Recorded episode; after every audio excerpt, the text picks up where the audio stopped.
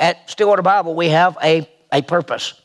It's the same purpose as that you have as an individual believer. So it all goes together, and that is to make disciples. Matthew 28, 18 through 20. Jesus came up and spoke, saying, All authority has been given me in heaven and earth. Go you therefore and what? Make disciples. That's the plan. And what we're supposed to do in making disciples, discipleship is evangelism and training. What we're really supposed to do is share our faith lead people to Christ, and then those that we lead to Christ or those that we know, we help disciple them. We help them grow. We help them get to a point where we can do the same thing. Now, to be honest with you, the reason the church is most growth in almost all churches is people switching from one church to another. That's what growth is. Somebody will come in the door and they'll say, Well, we used to go to another church, but we didn't like it, so we, we're trying this one. And that's what happens. Most growth in churches is that people are coming. And in today's culture, you, you just got to go ahead and have something to attract people, whether it's the music, whether it's the lights, whether it's the smoke, whether it's whatever it is. And you want to get people to come because see, that's the plan. And so they'll leave other places and come to the one that offers the most stuff. This is what's happened to the church in the 21st century and the 20th century. And so what we have is a, a, body of believers out there who just say, my job is to go sometimes. We talked about this the last couple of weeks, and we said that it used to be the faithful believers. I'm talking about the ones that support the church and are there. Used to come eight out of every ten times. Now they come six out of every ten times. And, st- and the average believer doesn't come but once about every six weeks. And so now what's happened? Because people say, my job is to go to church and their job may be work in the nursery eh, when they come to church, or they may be doing something else. But if you said to them, Is your job leading people to Christ and training them? Most people say, That's pastor's job. It's our job. It's all of our jobs. In fact, when you look at Ephesians, Ephesians 4, it says he gave some as apostles, some as prophets, some as evangelists, and some as pastor teachers to do what? Equip the saints to do the ministry to build up the body. Who's supposed to equip the believers? Oh, I am, but I started, and then we do the rest, right? We do the rest. So I equip saints, saints equip. It's the same as Paul to Timothy, and Timothy to somebody else, and somebody else to somebody else. So this is the key. Having a Timothy is the key to making disciples. Every one of us in the room need to have people that we're taking what we know, and most of us in this room know a lot. You know a lot. You've been here five and a half, five and a half years, you know some things. You know, you know the Bible, you know the gospel, you know how things fit together. You've heard all kind of different studies. You've written a lot of notes down. You're, you are ready. Sometimes we say to ourselves, I'm not ready yet. Well, the truth is, most of us never are ready. We don't think we're ready. But this group of believers in this room, you are ready. Every one of you in this room can make disciples. Every one of you in this room can lead people to Christ and disciple them and meet with them and teach them truths and answer their questions. The ministry of discipleship is the key to the growth and success of the local body. This is the key to the growth and success. If we're going to grow, and I don't mean grow because somebody left another church to come here. Now, sometimes it's okay to leave another church. If the Bible's not being taught, if the message is not sound, if it's not a grace message of salvation, they shouldn't even go into that church. They should find a church where the Bible is taught and the message of salvation is clear. And we do that. And so we want people to come here. But the ideal way that we grow numerically is because we lead people to Christ and bring them in and train them and equip them. So we've been seeing this whole thing, and we, we saw about a Paul and a Barnabas and now a Timothy, and we raised these four questions. Why have a Timothy? What do we look for in a Timothy? Uh, and we saw those first two. I'm just going to touch on them real quickly. And then the plan. What are we to do? And then the charge. What do we want them to do? And we're going to see how this fits. And uh, the plan is not to get all the way through it this morning and finish it up next week with, with some other little challenges as we put the whole thing together. Why do we have a Timothy? Why? Because it's commanded. If, if you, I'm this is going to seem really hard, but if you are not helping somebody else grow, if you're not making disciples, which is evangelism and training, then we're disobedient. If we're not doing it. If we're not doing it. If you say, well, I never have done that. Well, then you've never fulfilled or followed the Great Commission, which he said, oh, Go therefore and make disciples, baptizing them in the name of the Father, Son, and Holy Spirit. He says, Where they're going, lead them to Christ, baptize them, identify them with Christ, and then teach them to observe all which I've commanded you. So we're supposed to be doing that. So it is, it's, it's commanded. And if we're obedient, we'll fulfill the Great Commission to make disciples. It's, it's, there's, it's really hard because this is what we're. What if every one of us in this room, in this, just in the next year, let's don't put any pressure on. Let's just say this time next year, every one of us in this room led somebody to Christ and brought them in here. What would this room look like right now? It'd be twice as big. We're talking about you in a year time period leading someone to Christ, bringing them into the body, and training them and equipping them. See? So it's commanded if we're obedient to fulfill the Great Commission, we're to make disciples. Uh, and the second reason that we're to have a Timothy is to continue the message of ministry. Because if we don't, we talked about it for the last two weeks, and the statistics are so depressing. I hate to even talk about them.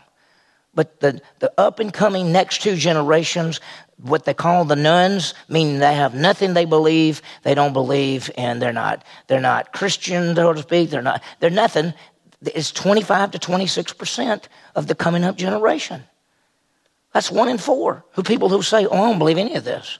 I don't go to church. I don't believe any of this. I'm not Baptist or Methodist or Presbyterian or Catholic or anything. I'm nothing.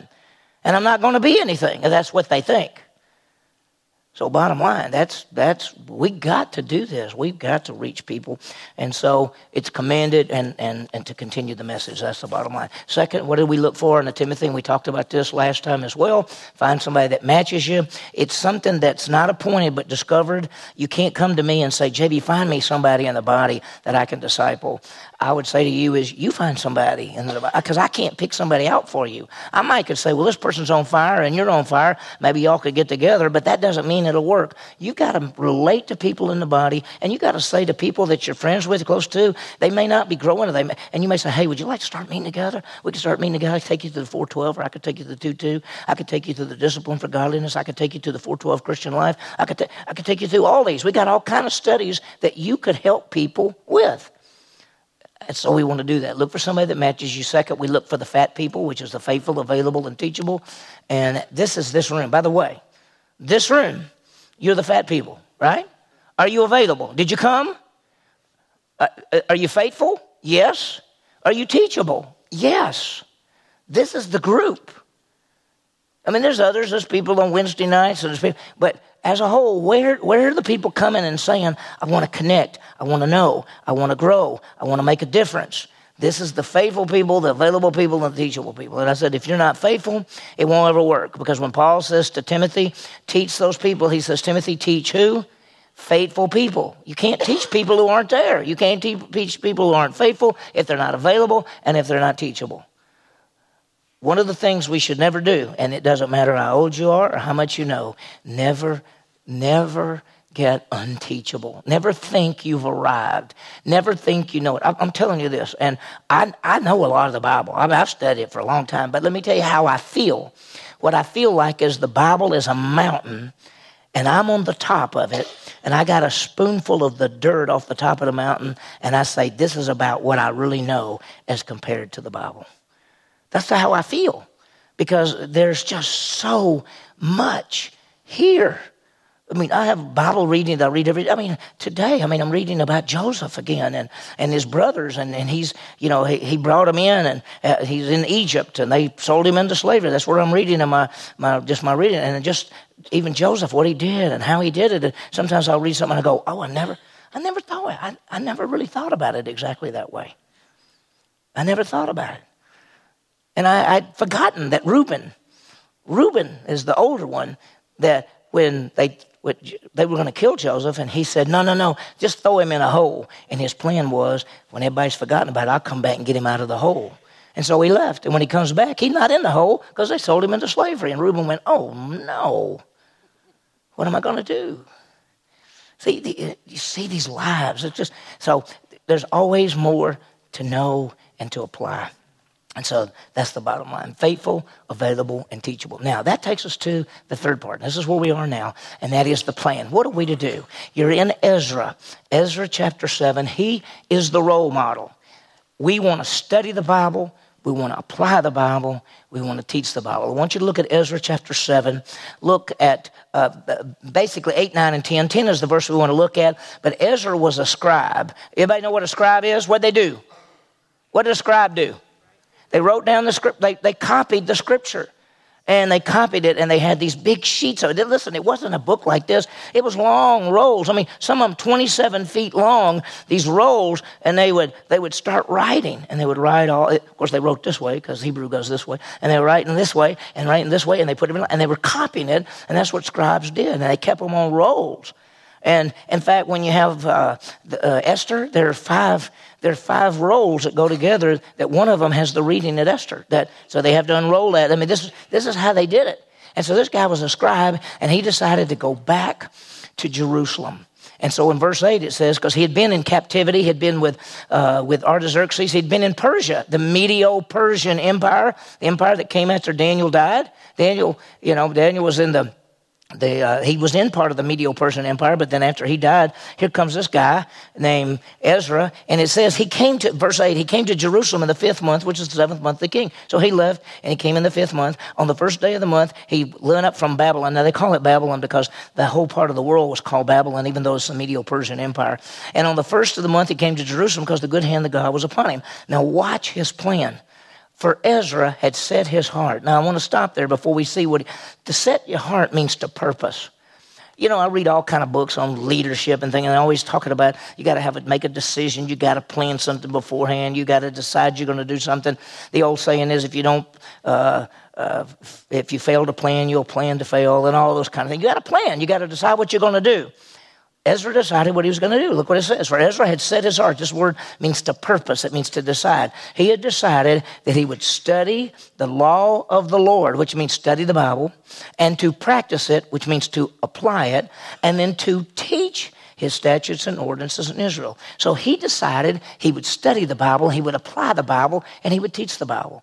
Now, every one of us in this room, we should do exactly the same thing. We should make a decision. You should purpose in your heart that you're going to decide that you're going to begin a systematic study of the Bible. You're going to put this thing together. And if you say to myself, how do we do that? Well, first of all, you keep coming on Sunday mornings where you get in the book of Daniel. You get involved on a Wednesday night where you can take the classes. My, my 2 2 class puts together the whole theology of the Bible over a course of a year. It's 28 lessons. You can jump into there right now. We just finished lesson 15. It doesn't matter. They, they all come together, and you could take that. You could go to Brian's class and take uh, the, the, the 2 2, uh, the 412. You could go to Garrett's class and take the Old Testament survey if you want to be able to put that together.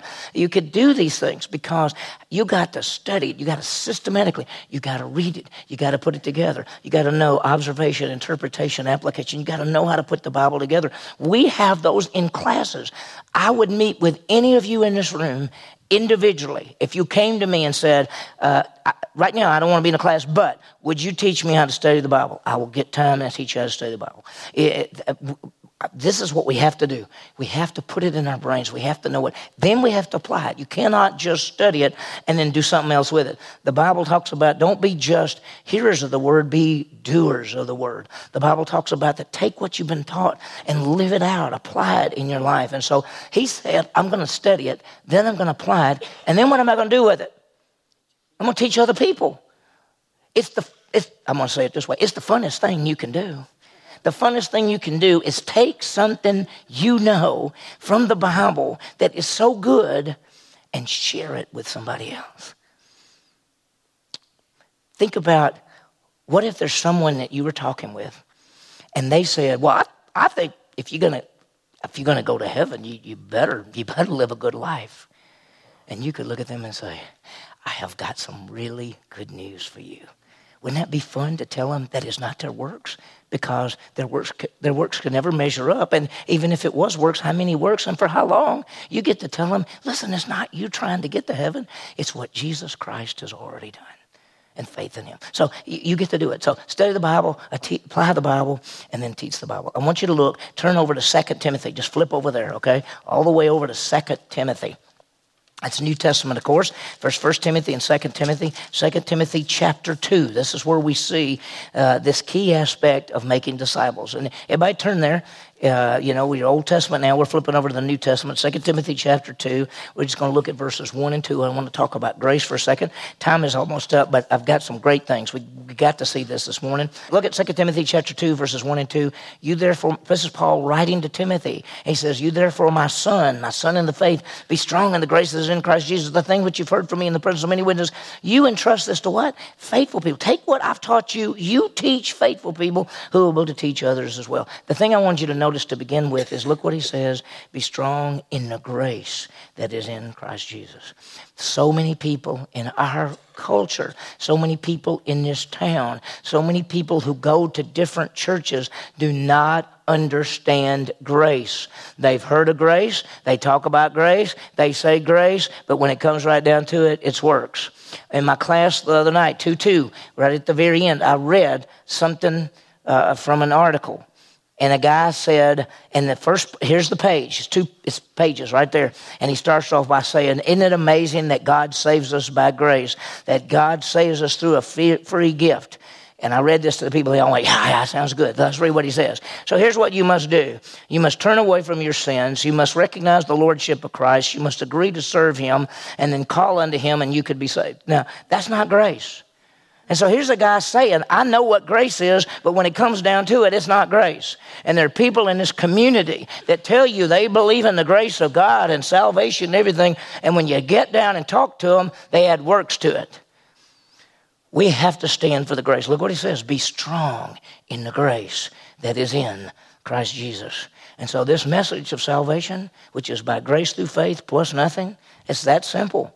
We're saved by grace through faith. Romans 11, 6 said, if it's grace, it's no longer works. Otherwise, grace is no longer grace. If you say it's grace, but you add one thing to it, it is no, no longer grace. It's just not. And so if I said to you, you can be saved by faith in Christ, however, you must make a public profession. That's not grace. You must get baptized. That's not grace. You must turn away from your sins. That's not grace. Those things have nothing to do with salvation. Either it is a gift or it's your works. One of the two. One of the two. And Paul says to Timothy, be strong in the grace that is in Christ Jesus. And then, and, and think about it.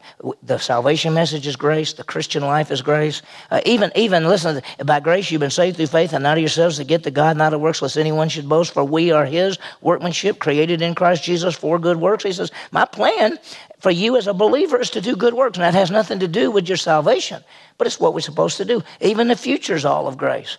How many of us deserve Jesus Christ to come in the clouds and get us? None. How many of us deserve that when you die, to be absent from the body is present with the Lord? None of us deserve any of that. It's all the grace of God, God's plan.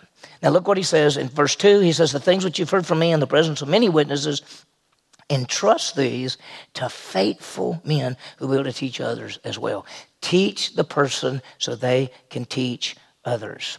Every one of us in this room need to be thinking, who can I teach? With the ultimate goal that as I help them understand it, they can turn around and help somebody else understand it.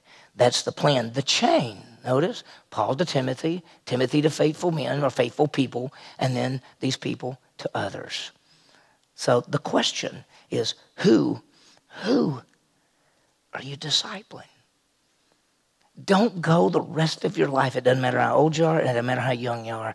Don't go the rest of your life without investing your life in other people. Taking what you've been taught and what you're studying and learning and passing it on to somebody else who then will be able to say, Wow, I've never heard this. This is putting, I love this. And then they will be able to do the same thing. The last part is we'll see this next week is the charge. What, what do we want them to do? And I'm going to give you the both of them real quickly, and then we'll go to the detail. What do we want them to do? We want those people that we're discipling to continue in the things you've learned. Paul says in 2 Timothy, continue in the things you've learned. Take the things I've taught you, continue to live this way. And then one other thing he says, be an example. Be an example. We're going to get more into that next week. We'll just stop right there. We're going to finish it up next week. Plus, I've got a little summary to put together the entire semester of what we saw about the study. So there's some great things. So here's the charge to all of us. Who are you discipling? Who are you sharing your faith with and helping them once they know Christ, helping them grow. Now you you may not get you may have somebody that you didn't lead to Christ, but you can meet with. That's okay. That's what you're supposed to do. May we do it.